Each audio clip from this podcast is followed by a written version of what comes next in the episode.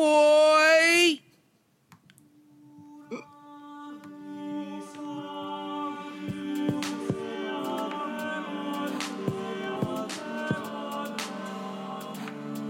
Stop making the American people part of your experiment.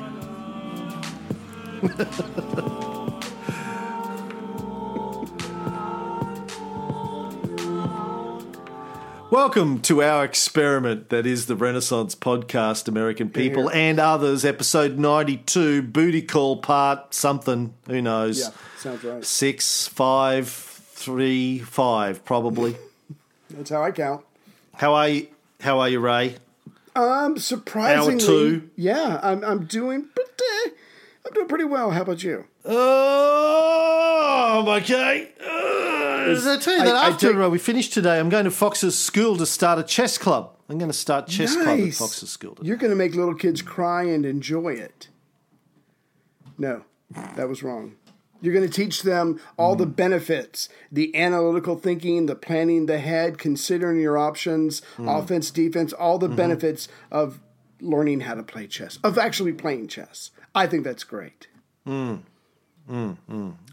Yeah, we'll see how it goes. They might be interested, they might not. The, I spoke to the principal there. She said, just come, set up a board, and uh, see what happens. You know, see who comes. And I was like, yeah, sounds good. That's all you can do. Good luck. Now uh, back to booty, back to booty call. In our last episode, we talked about his early solo paintings. A lot of Madonna and and Child. Um, a lot of um, ugly Madonnas, bored Madonnas. Fuck me, I'm 14 and I'm fucked Madonnas. Um, a lot of experimentation with your your cheap halos, your expensive halos, your angels. Right. I want to start today by talking about one of his first, if not his first, painting of a non religious subject.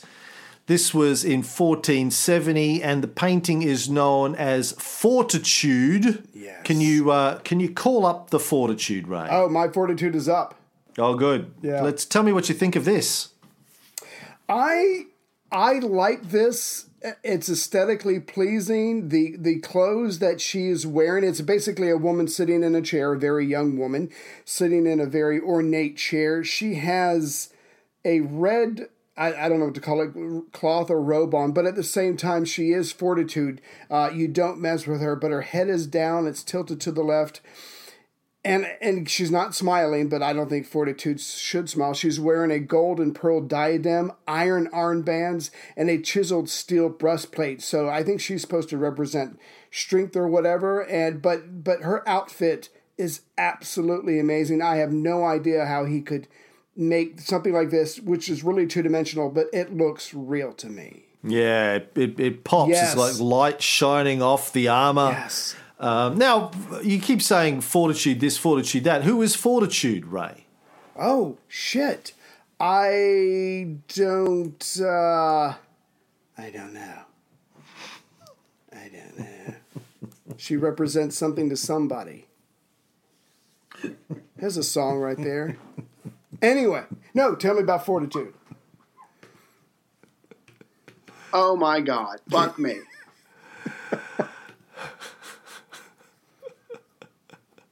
Right in the balls. Is it? Well, I, I'm not even going to guess. But anyway, so tell me about fortitude. Let's see if I can make this make sense. Uh, well, first of all, this is considered his first master masterpiece. Right. Let's point that out. All right. It, the work originally belonged to a set of seven panels representing the virtues, and they were supposed to decorate the tribunal hall of the Piazza della Signoria in Florence. Now, for five hundred dollars, Ray, the four classic cardinal virtues in Platonism are what? Shit, I knew this a couple of weeks ago because there's the the four and then like the three Christian ones. Ah, shit. Um, I'm gonna go with uh, sexual stamina. Uh, no, I I I I, I I can't remember what the four older ones are. What are they? I'm guessing one's fortitude. What are they? That's the way I like it. Uh huh. Uh huh. um, strength. The four the four classic virtues, according to Plato, were temperance, Yes. prudence, fortitude or courage, and justice. Oh, I should have got justice. Now, for double or nothing, Ray, what is the ancient family motto of the Riley family? Officer, I'm innocent. No, I. I, I- no matter what you see on video or hand fingerprints or uh, witnesses, I didn't do it. No, I. You told me, I think, and, and I can't remember. I didn't do it. That's a good one. it wasn't it's not me. me, copper. Um, yeah. Yeah, yeah, yeah. Um, it's uh, with fortitude and prudence. Okay, so two out of So four. I like the fact that the ancient Rileys, when they coined that, uh, said, well, what are the four? Temperance, prudence, fortitude, and justice. Well, temperance, nah, we're not. We're not No. signing up for that. That's we're. Rileys. We're not going to. Tem- we're not going to be temperate in anything. We're going to drink the fuck out of this place. prudence, yeah, okay. May, uh, courage, fortitude, sure. Justice, no, No, we're going to do whatever the fuck we want, whenever we want. Fuck you. Just so we're, we'll take two off. out of the four. Yeah, that's good. That's good enough. Two out of four ain't bad, as Meatloaf nearly saying. well, my family's so poor we didn't have any. So, go ahead. No, you couldn't even afford a family motto. Yeah. Right. Uh, the Right. uh, the the seven heavenly virtues are chastity, temperance, charity, diligence, patience, kindness, kindness, and humility. Zero out of seven. The Riley family went, nah, nah, we're not not doing any of that. Ain't got time for Um, that, mate. Yeah. Anyway, so humility, yeah, fuck you. You try, you try being a Riley and being humble. Can't, doesn't work. Uh, now the other six panels in in the uh, Pala- Piazza della Signoria were painted by Pollaiuolo.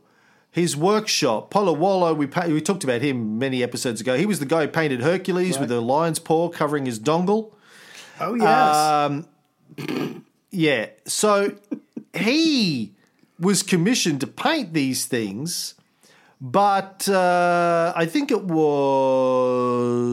uh, Tommaso Soderini, who was uh, on the Signoria at the time, said to Pollaiuolo, hey, hey, hey, hey, hey, uh, do me a solid.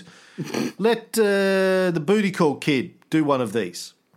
And Polywalla was like, "What? I will not. This is a my project. This is my studio." He goes, "No, just, just, just do it. Just, you know, like Lorenzo likes him, and just let, give, give the kid a, give the kid a, you know, hand up. Let him, let him do one. We think he'll, we think he'll do a good job. Just, just do it." Polywalla apparently not happy about this, but uh, he was forced into it, and as it turned out, uh, it was Botticelli's first great masterpiece.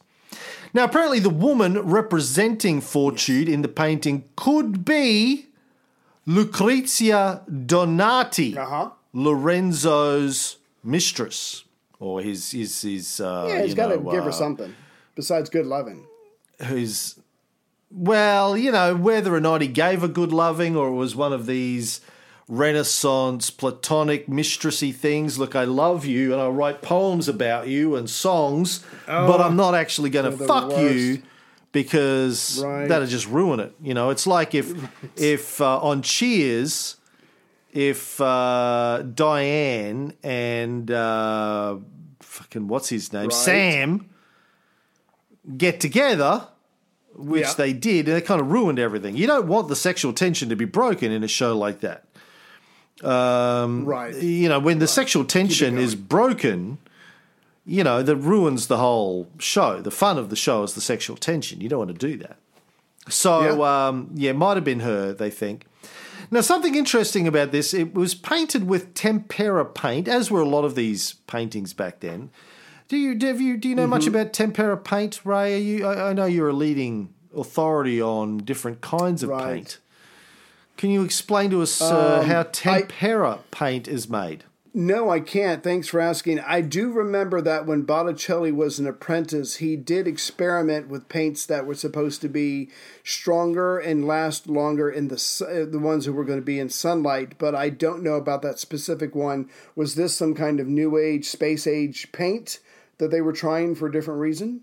I don't think it was New Age. I think they had been using it since around about the, I don't know, 10th century, something like that. People were experimenting with it, maybe not even new. earlier than that. Not new, but it it wasn't. Um, I think oil paint was sort of very popular at this time, but some of these artists were still painting with tempera. Uh, From about fifteen hundred, oil paint became more popular, but it was a couple of decades after this. Now, tempera tempera paint was made by taking dry coloured powders and mixing it with the yolk of egg. Um, now, someone said that's not egg yolk, and they were shh, shh, just go with it. Let's just say it's egg yolk. Just, um, yeah, yeah. I worked really hard Because if, they, if, they, if they ran out of eggs, they made their own egg yolk. yeah. Now, and it would be thinned out with some ac- some acetic acid or water. Now, apparently, uh, this you, you could get much better, much nicer shading and stuff like that with tempera. Um, was very good at, excuse me, very good at um, doing transparent thing. You could water it down, or you could thicken it up, and you know you could get a lot of interesting shading. You get that. You see this thing with um, these paintings from the 1400s where they're sort of, I don't know, they look a little bit, what is it, soft, milky. Uh, I don't know how to describe it. Yes, soft, fluffy colors. This is apparently the the tempera. Uh, not to be confused with tempura, uh, which is a Japanese dish, usually seafood, meat, vegetables that have been battered and deep Right, fried. I I always thought when I heard of tempura paintings that you would do the painting and then you would batter it and deep fry it um, and eat it later. Tried that. Um, Sounds right to me. Yeah. yeah, uh, it didn't really work out. Now, uh, again, this uh, Fortitude, she looks bored, not really pretty. Sorry, Lorenzo, in terms of mistresses, uh, she looks a bit, a little bit harsh. Uh, a little, little bit of a, Yeah. I don't know, harsh face, a little bit scary, which is probably good if you're Fortitude, I guess. Um, she's got tiny breasts. I'm saying maybe A cups. Um, but there, she's got a nice little breastplate on that's sort of accentuating them a little bit. Mo- you know, more than a handful is a waste. I've always said smallish, like perky little A cups is fine. You don't need any more than that. What are you going to do with it? Okay, you could you can motorboat or you can titty fuck, but apart from that, uh, really, I don't know why you bother. It's more than a handful's a waste, don't you think? Are you are you a, are you a boobs man? I, I don't know. Nice to look at, One boob. but The practical. second one, practical purpose. right. yeah. You only need one. Second one, no, yeah, it's uh, well, it's redundancy, I guess. If something happens to the first one, you got A up. good one. Yeah, yeah, yeah. Now she's got a cool crown with wings. If you look closely, a bit like Jay Garrick, the uh, Silver Age Flash, the first Flash. Um, I mean, the, the the later Flashes, your Golden Age Flash, your Barry Allen Flash, just has the wings coming out of his uh, hood. But if you go back to your Jay Garrick Flash, it's like a little. He's got a little helmet, Ooh. a helmet with the wings coming out. Yeah, he was the Flash I grew up with. Gotcha. No, I think uh, he was about 25 when he painted this booty call. So his first masterpiece at 25. Um, like you look at the ornateness of this throne that she's sitting on, the ornateness of Oh, yeah. her armor. Magnificent. Look down at the like the the stage or whatever that she's sitting on. See, it's got these little columns Yeah. that are in between Yeah, the delicate. levels, like delicately done, but they look sturdy. The light is shining off them, the shadow and light coming off of there. Just the interplay with the light on the, the construction of this throne and the platform and her robes and her armor and it's shining off her. Even her commander's staff that she's holding, the way the light is shining off of that Yeah. Uh, yeah, magnificent. I mean, it's it's Oh, yeah. astounding. Not sexy, unless you're into she. Maybe she could be a dominatrix if you're into that. Like she looks scary enough. She's got a big stick and some armor. Maybe Yeah. yeah. Now she's looking down. That could be a sign of boredom, boredom or or just uh, you know disinterested or whatever. But it could also be that she's looking down at the other virtues. According to Gebhardt's Botticelli book, uh, Fortitude and the Madonna of the Rose Garden, both are sitting in an arched niche, are of a sculptural appearance, very upright, the head slightly bent to the left. Here we can see the first female faces with accentuated features, the widest part of which is at the level of the eyes and which then narrows down to the chin. An austere sweetness emanates from the fortitude. I don't get that. She's scary to me. Who is draped generously and is wearing a Yes. gold and pearl diadem, iron armbands, and a chiseled steel breastplate. The red cloak unfolding on her knees is embroidered and bordered with Arabic letters. It's creating a colourful effect and also partly hiding the exaggerated length of her legs. Again, if you're looking up at her, the exaggerated length probably uh, looks perfect. She is holding the commander's staff with both hands propped up against her belly. This is a bellicose gesture for a seated figure. I, I did want to ask one. Uh, another source that I read said that the idea was for this painting to be hung up high, so she would be looking down over the assembly, not in a condescending way, but it's like I'm, you know, I'm looking out for you guys. I'm, I'm looking over everything that you're doing. And going back to her appearance, I had read that the slight bluish tint under her eyes was to show that this uh, this person or what she represents, Fortitude, had seen misfortune in the past and knows she's going to see it in the future, and everybody needs to stay calm and to stay resilient and strong, hence fortitude. So I think a part of that, her not being as physically attractive as she could be, was, was a part of uh, Boccaccio's plan from the beginning. That's one interpretation. Yeah, I, I zoomed in on this blue eye stuff, and um, it looked to me like it was bruising, like she had a black eye, like she was getting smacked around by a man to keep her in place. Um, you know, because you don't want your fortitude, you know, getting too full of herself. So Getting out a of good hand. Italian, yeah, Yeah right. husband had been smacking her around. I think that's maybe why she looks sort of sad, is because she had let her husband down and forced him to smack her around to keep her in line, and she felt bad. She felt bad about that, guilty about that.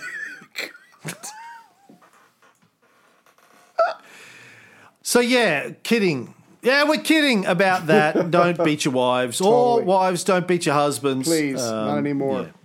Now, the, the colour red, according to the Uffizi's website, which is, this painting is now in the Uffizi, the colour red most associated with the extremes of emotion, passionate love, anger, rage, and violence, can be symbolic of the strength that we must have when overcoming hardship.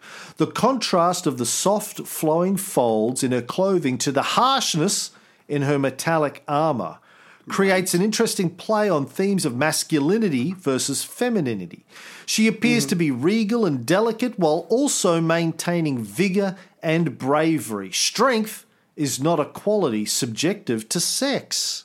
Ooh, I like that. I did not know that, Ray. I thought only men could be strong. Apparently, Yeah. uh, women are also capable of it. I did not know that. Really, you met Sophie, right? Because well, there's strength and then there's crazed animal rage, so maybe it's a little different. But uh, yeah, Sophie's a good example of uh, strength. Or, or yeah my wife would kick my ass if she heard me say Right. that up and down the street. Right. Yeah. Hmm. I was going to move on to Judith. Are you ready to do Judith? I am ready. So around about 1473, he paints the return of Judith to Bethulia. Now, this one is uh, very Botticelli-ish. So, what? Tell us about this painting, Ray. What's it about? Yeah, so uh, first of all, this was going to be received uh, by Bianca Capello, the second wife of the Grand Duke Francesco I. Um, this is, and I'd never heard of this before, so I'm probably going to butcher names, but this is the biblical tale of Judith who slew Homo, excuse me, Homo Holofernes, uh, the Assyrian king's commander in chief, because I guess his forces were becoming a threat to the Hebrews in Bethulia. Not that I could find where that was at. And this was one of the favorite subjects of the Florentine Renaissance artists. She represents female strength, obviously, because she has a sword in one hand, a branch in the other. But basically, the Jews, the Hebrews, are having a problem. She goes there to the king's commander in chief, cuts his head off, and is bringing it back to the Hebrews to show them that their threat has been taken care of. Well, uh, I want to point out when you say it was uh, a gift for Bianca Capello, uh, it ended up there, but that was Oh. 200 years later. Gotcha. Um, uh, uh, you know, Grand Duke Francesco I doesn't come along until the 16th century. He's a Oh, descendant so I read that of wrong. our Medicis, right? gotcha. Yeah. W- was it a- was it a- twig that? Gee, I've never. You didn't. You didn't. You didn't twig that there is no Grand Duke Francesco the First in fourteen seventy two. Never mentioned him before. That didn't strike you as odd. Was this? Um, do you know if this was for a private collection, a wedding, or or whatever? I'm just curious now. Uh, we don't know uh, who it was for or what it was for, but it was Hmm. in the Medici family at some point. Anyway, um, so the painting is of two women walking. One carries a sword, the other carries a man's head. Damn.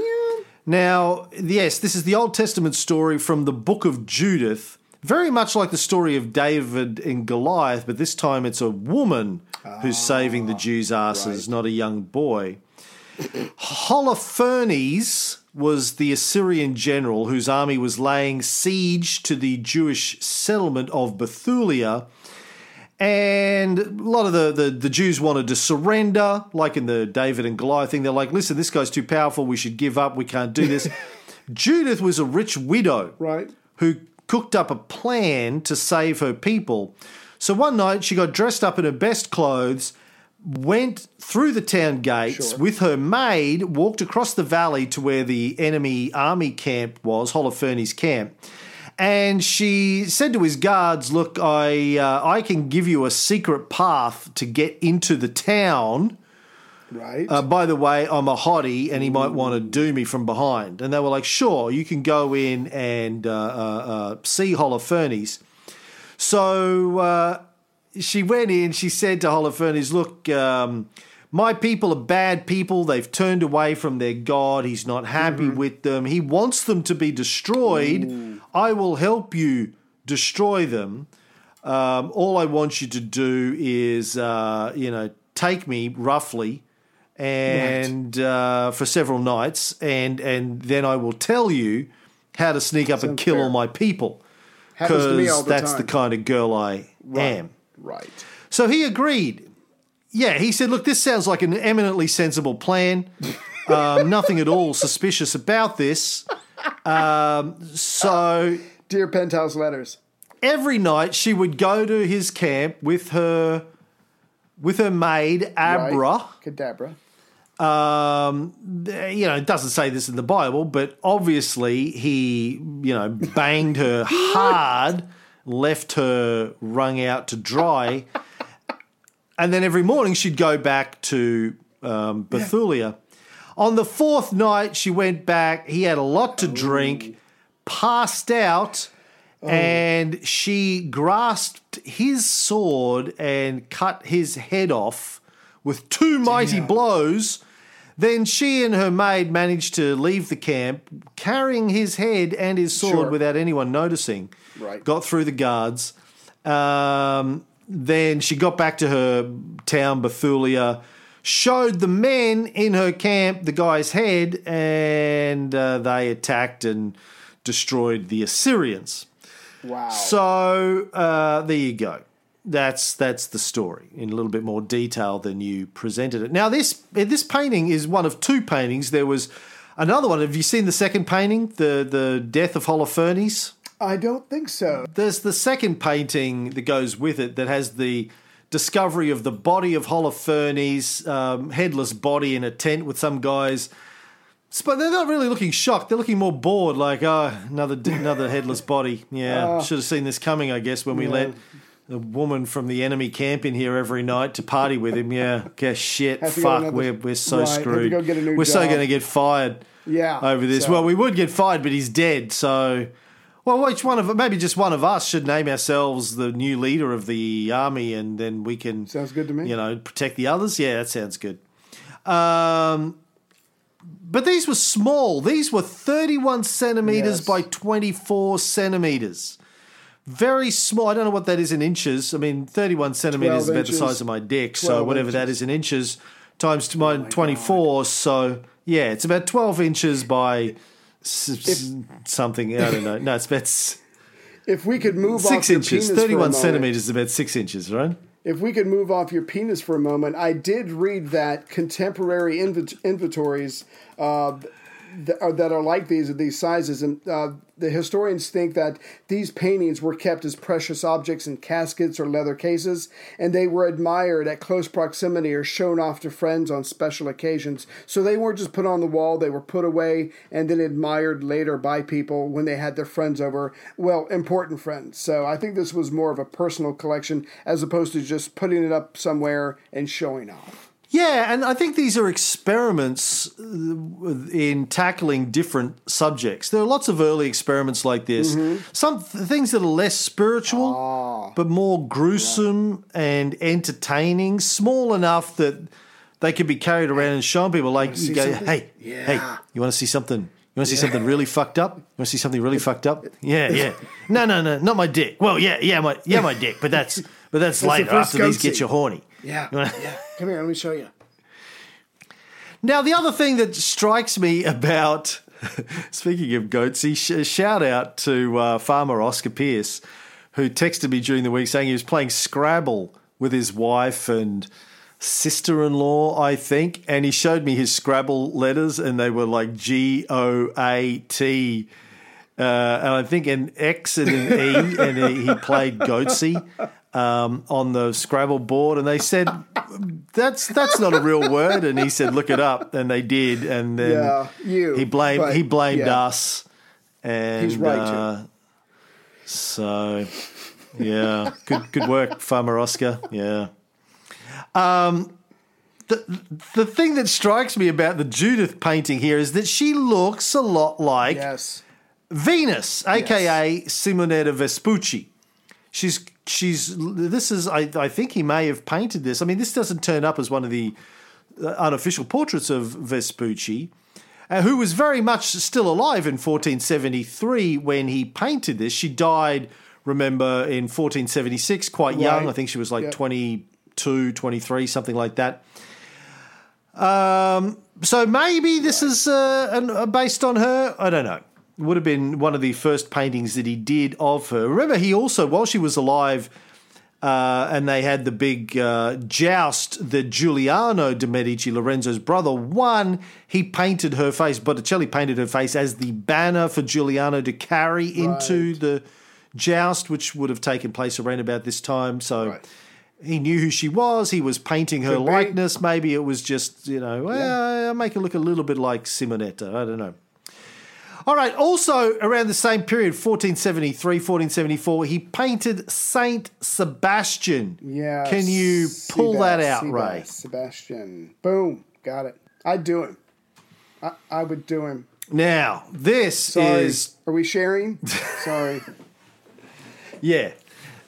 Now, to to me, this is the first Yes. sexy Botticelli painting uh, that's deliberately made to look sexy. Like, there's no denying that this is sexy. Um, whether you're gay, like my uncle Joe, I sent when I posted this on Facebook. My gay uncle Joe in Scotland was like, "Oh yeah, I'd do that. Yeah, totally sexy." Right. Or for the for the ladies in the audience, maybe the ladies in the Yeah. audience were looking at that going. So interesting. And I don't think Botticelli was gay. I don't think he was straight either. I, I read that he didn't. You know, he wasn't really Right. known for having relationships with women. Um, there, there was some suggestion in one of the biographies I read that somebody, I think it was uh, Soderini, asked him about women, and he basically said, you know, his standards were so high He uh, maybe it was Vespucci. Maybe that's the story there. His standards were so high that no women lived up to his artistic expectations, and Soderini said basically, "Well, you're right. fucked. Then you're never going to be happy."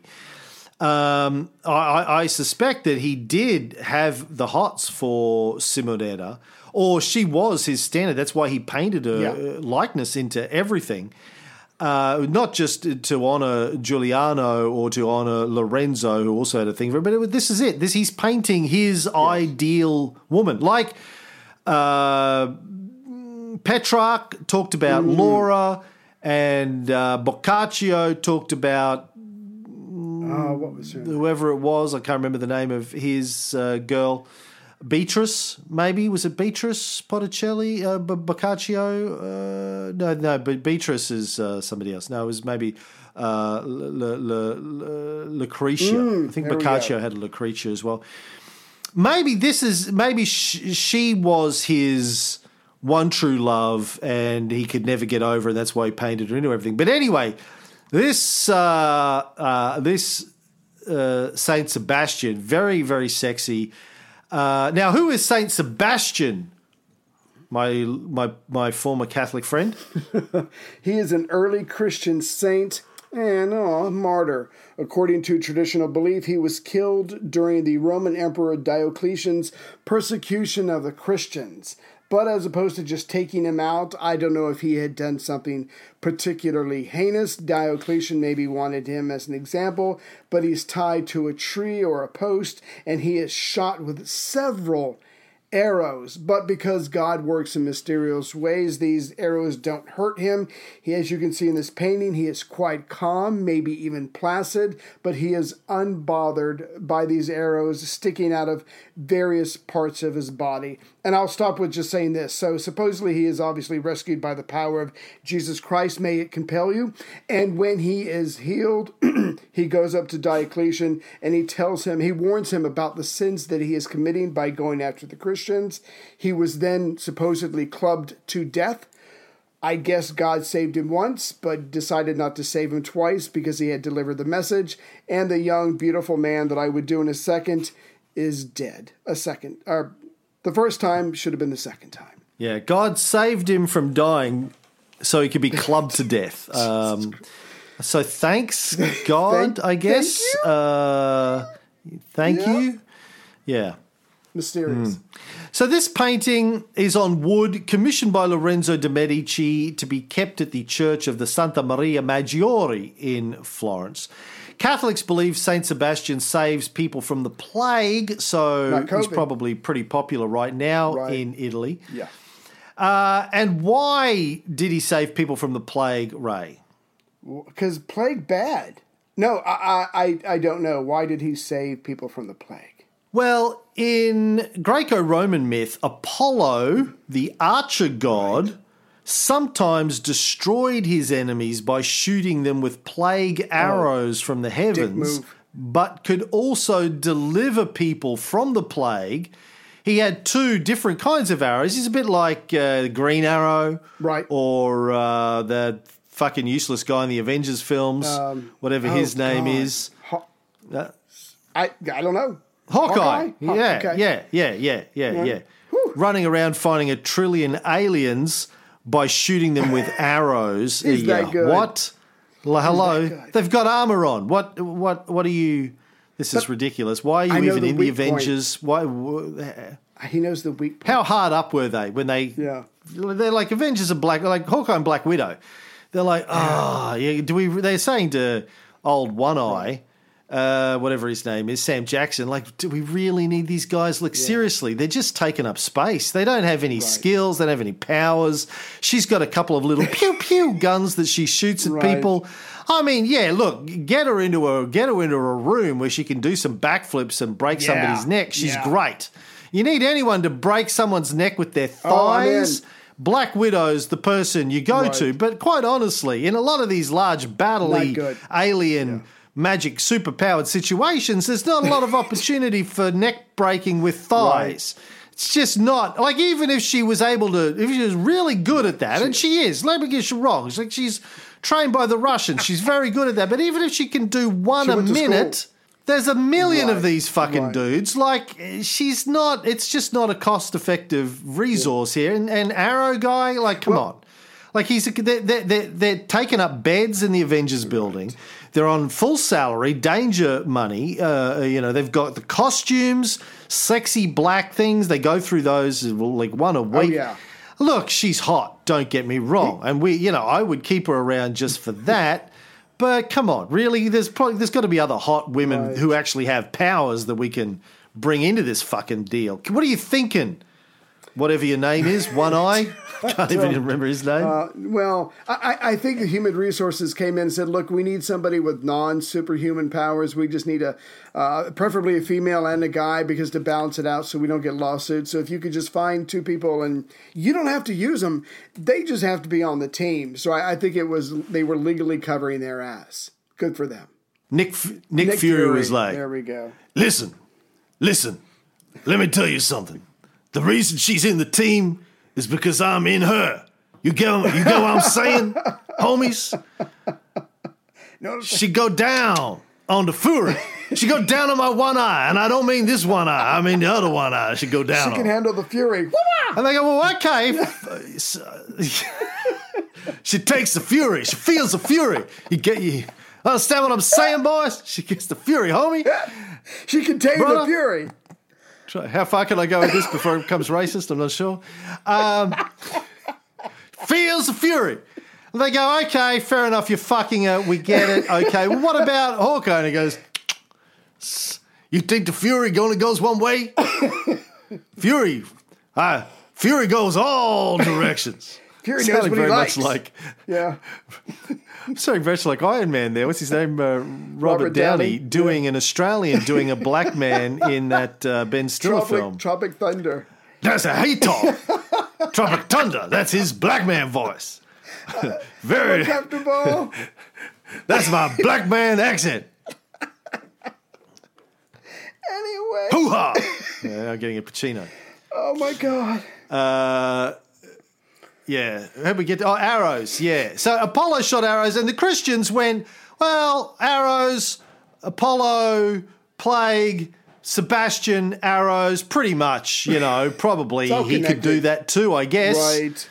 Yeah, it's all. Don't look too hard. Don't look into my eyes. Don't look into my eyes. Look around my eyes. Look around my eyes. Don't look into my eyes. Don't look into my eyes. Yeah, they can have it. Uh, yeah. Oh my god. I used to have a clip of that. What happened to that? Look into my eyes, look into my eyes. The eyes, the eyes, not around the eyes. Don't look around the eyes. Look into my eyes. You're under. uh, Yeah. So look into my eyes. Uh, fuck. Where was I? Apollo. Um, Oh yeah. Yeah. Yeah. Apollo, uh, arrows, plague, Sebastian. Yeah, there must be something that's uh, something there. But there's definitely some beauty going on here. Good-looking dude. Who do you think he's modelled after? Hold on. Uh, either Richard Gere or Giuliano de Medici. Yeah, I'm going with the Giuliano de Medici. I think this is. We see this kind of guy turn up in a lot of Botticelli paintings a little bit later. Um, I, I think it, it's Giuliano. I think this is his uh, Giuliano painting as Saint Sebastian. Now, when did uh, he paint this? Ooh. Uh, 74. Okay. So before Simonetta died, yeah. Maybe maybe this is Giuliano taking arrows for her love. Um, right. I don't know. Maybe that's why he chose him. Now, these arrows go deep, Yeah. like real D'Angelo level deep, ba- banging on her teeth deep. These arrows. I mean, uh, she needs dental work the next day. Deep. Um, Her kidneys get pushed around. Anyway, go ahead. Oh, yeah, yeah. Bruised kidneys deep. Now check out, uh, uh, check out. So I think there's something to that. Check out the shadow on his loincloth on the right hand side of the painting. See the shadow of the arrow, Yeah. Huh. That's detailed. and it kind of it follows the folds of the loincloth. Oh. It also looks like it also looks like is dick. Like if you Right. trace it up, you know, back to you know, if you follow the curve of the arrow around, Talking about my that's penis. his dick. Right. Yeah, that's his dick. It's like, hey, you know what?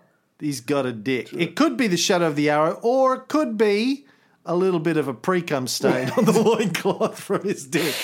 Like, Yeah. He's like, these arrows are turning me on. Oh, I feel it. Power of Christ compels you.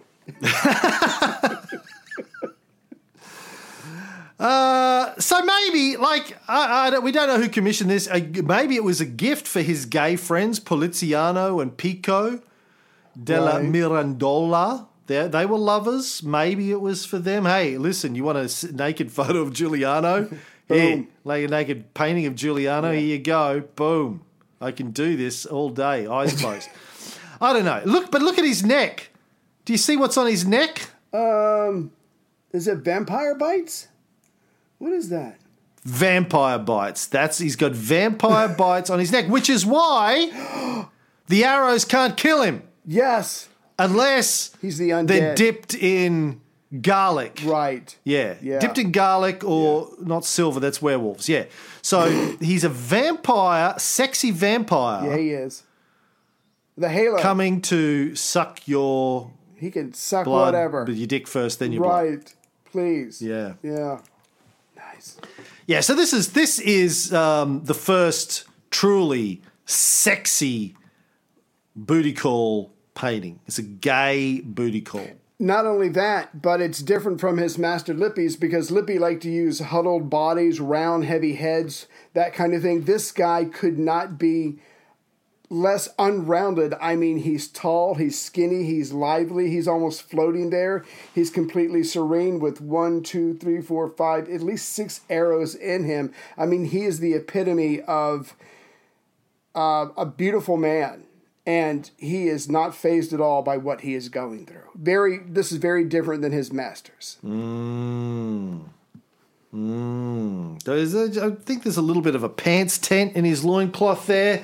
If you look in the front, I think it's just like this is turn. These arrows are just turning me on. stick it in me, stick it in me deep, is what he's saying And- to and- the uh, Right. the viewer. And the other thing is that the the uh, loincloth is barely doing its job. It's barely holding everything back. So if you stare at it long enough, it may come off. I'm not sure. I haven't tried it yet, but I will. look into my eyes. Look into my eyes. Don't look around my Look eyes. into my look into my cloth. eyes. Look at my loincloth.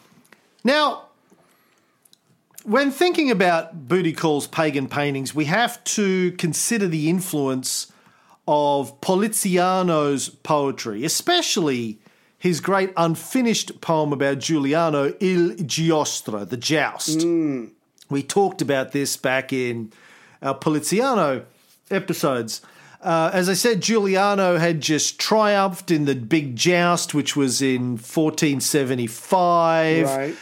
They were celebrating the joust was to celebrate the peace Yeah. with the Pope and Venice after the, the big war, after the Pazzi conspiracy. And Poliziano wrote a poem. No, hold on. Stop that. Scratch it. Go back. Um, no, the Pazzi, he, got killed in the Pazzi conspiracy. So that, that wasn't celebrating that peace. It was celebrating the earlier peace with the Pope because they were on the outs with the Pope and then they made up with the Pope. Right. Uh, and they had a joust to celebrate. It was the peace between Florence, Sixtus IV, Milan, and Venice. So an earlier peace. Yeah. Earlier peace and then they then they go to war with the Pope a little bit later on.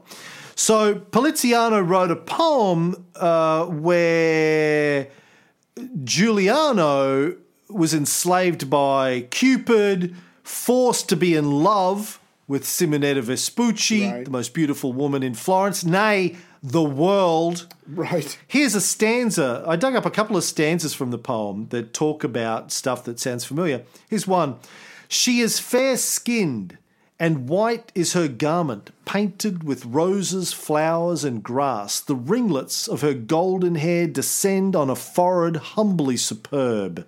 The forest smiles around her and calms her cares as best it can. Her movement is regal and sweet, and yet her glance alone could calm a storm. Ah. Does that remind you of anything? Primavera. Primavera. Yeah. Sounds like the Primavera, surrounded by a forest. Right. It's, you know, garment painted with flowers and grasses and all that kind of stuff. So he basically is taking Poliziano's poetry and doing the ah. visual accompaniment for it. There's another verse in the Joust poem that sounds like the birth of Venus, though. She travels through sea where white waves surface, a young virgin without a human face. Towards the shore by lustful zephyrs blown, beneath blue sky on a shell she is born.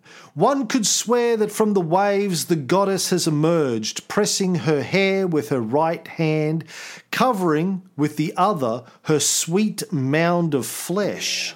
And where her sacred and divine foot fell, the sand clad itself in grass and flowers. Damn. Hello, Yeah. So he. nurse. Yeah. So he's So he's yeah. inspired. Yeah. As I said in an earlier episode, I think Booty Call is the Lou Reed of the Renaissance. He's taking poetry and literature and he's doing the painting equivalent of that. Right. Like Lou Reed did it in rock and roll.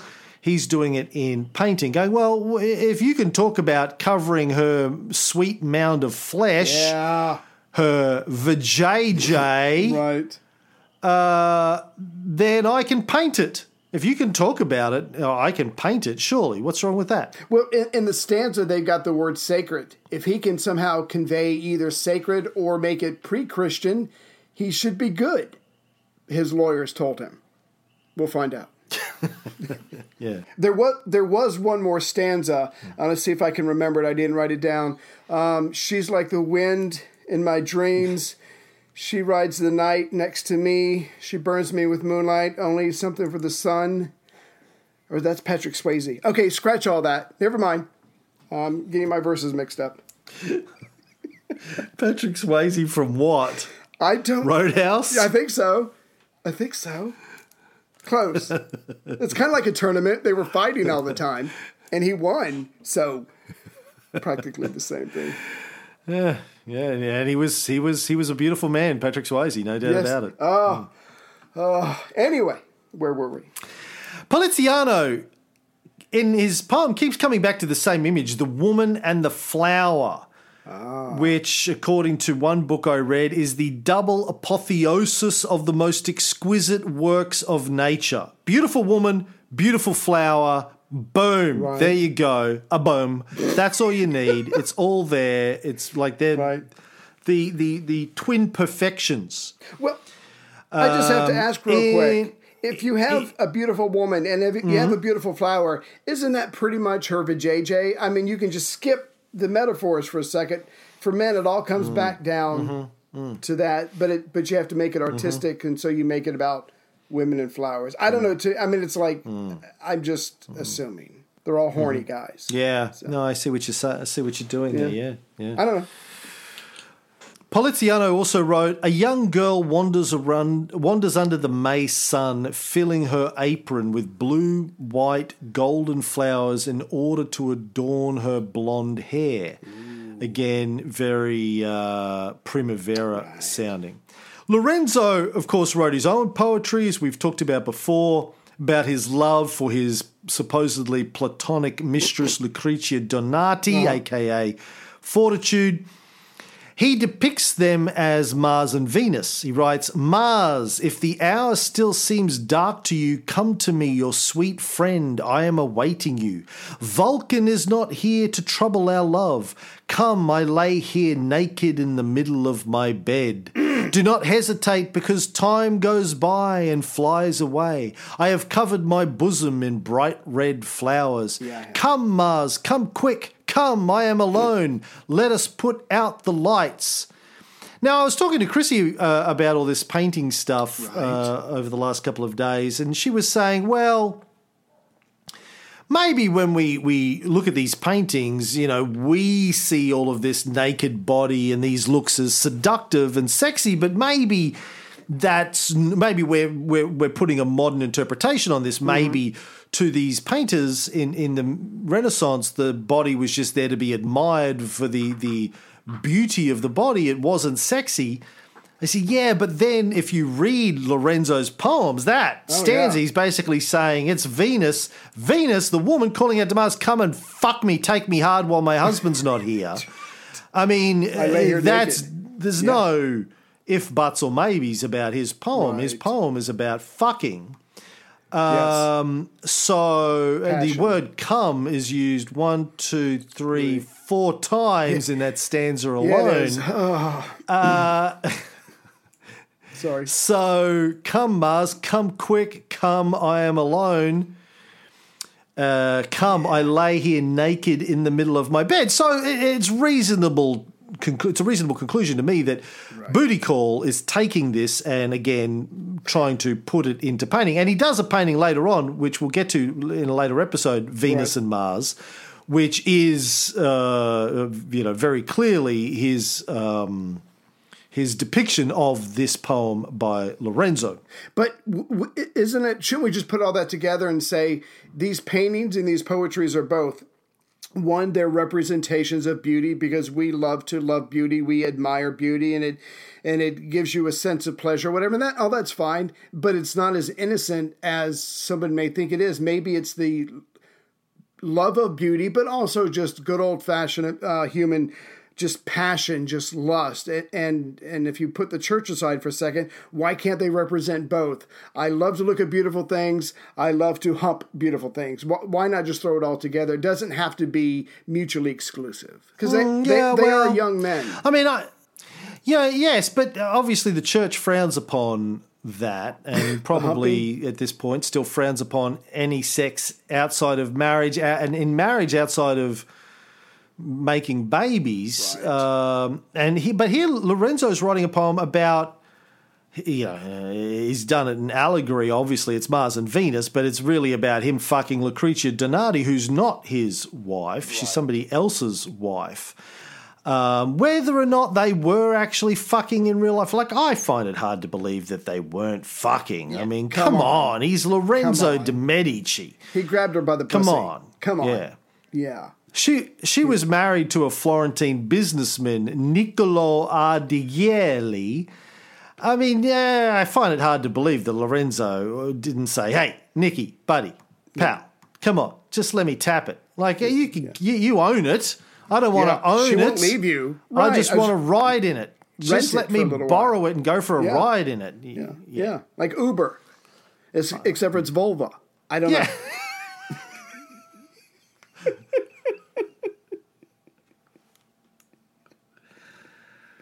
Anyway. Tell you what, that's a billion dollar idea. We should talk to TK about funding that. Vulva.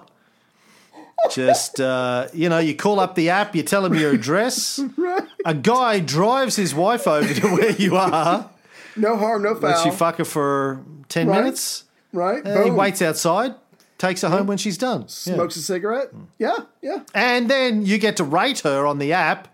She gets to rate you as well. That's fair. And, That's fair. uh, Win-win. That is fair. Yeah. We just saved the economy. I You're don't see anything wrong with that.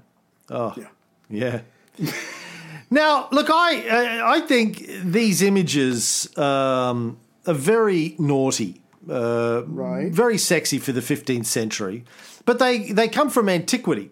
Now, uh, one of the other sources that Booty Callers turning to is Alberti's on painting, which we talked about many many episodes ago. Mm-hmm. And now, in Alberti's treatise on painting, he doesn't mention a single Christian theme. Everything that he talks about Wow. are paintings from antiquity. The subjects are from antiquity because he's obviously trying to talk about the great works. And by the 1430s, hardly a single pagan picture had been painted since antiquity. Right. Wow. Uh, but Alberti wrote about them. Not that he had seen them because they had long disappeared, most of them. They'd been destroyed during the Dark Ages. But he talks about paintings that he had read about in sources like Lucian. So he read about the calumny of Apelles. Mm-hmm. Do you remember who Apelles was, Ray? We've talked about him many times before. Uh, he was um, the court painter at Macedon for um, for Philip II, and then Alexander the Great. That's all I remember. Wow, you prepared. I'm so so proud of you, Well, my thank you. my son. Yeah. Thank you. I'm blushing. He, uh, he was considered by Pliny the Elder the greatest painter of all time, the goat, not the goat C, the goat, the greatest of all time. Right. He painted the famous work by Alexander the Great. Uh, I'm sorry, not by, about Alexander the Great fighting the Persians at the Battle of Issus, which was copied as the mosaic in Pompeii, Right. which uh, we're all familiar with.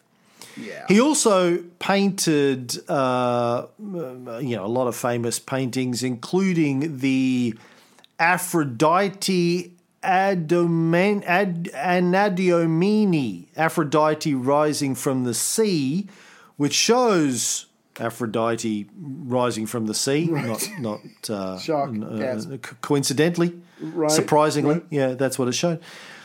Uh, which there is a copy of that found. i we, we think there's a painting uh, of that subject in Pompeii, which we think uh, it was is a fresco that was probably copied, a copy of the Right. Apelles painting. The original Apelles painting, Augustus uh, found in Alexandria, I think, and said, "Fuck this! I'm taking this is too good for this shithole," and took it back to Rome Right. with him. And then somebody copied it in uh, Pompeii. Nice. Now, uh, uh, what's his face? Oh, good old uh, Alberti knew about this because he was reading Lucian's work, which had been rediscovered. Lucian was a second century CE satirist, Assyrian satirist, wrote about a lot of this stuff. So uh, uh, uh, Alberti had read about these paintings. So Lucian describes the paintings, and then Alberti translates what Lucian says about them. Right. Uh, and as we'll see, uh, Botticelli goes on not only to paint his own version of Aphrodite, which is the birth of Venus, but he goes on to paint uh, his own version of the calumny. Uh, basically, taking Lucian's description of Apelles' painting and trying to paint his own version of it. Lucian describes repentance, it's like one of the virtues in the painting, as weeping and full of shame, much like uh, you, Ray, after your monthly marital contractual sexual evening. I'm happy either way. Alberti also translated Lucian as saying that uh, actually well, fuck this. We'll save all this for when we do calumny. Let's let's do that later on. Don't worry about it. I wanted to point out though the tradition has it that Aphrodite in Apelles' painting was modelled on Campaspe, the the former mistress of Alexander the Great. Oh, she was hot then. Although, according according to Athenaeus, uh, it was inspired by Phryne, uh, who used to swim nude in the sea off of Athens. Um, and of course, you know, we, we have the famous story of Praxiteles and Phryne.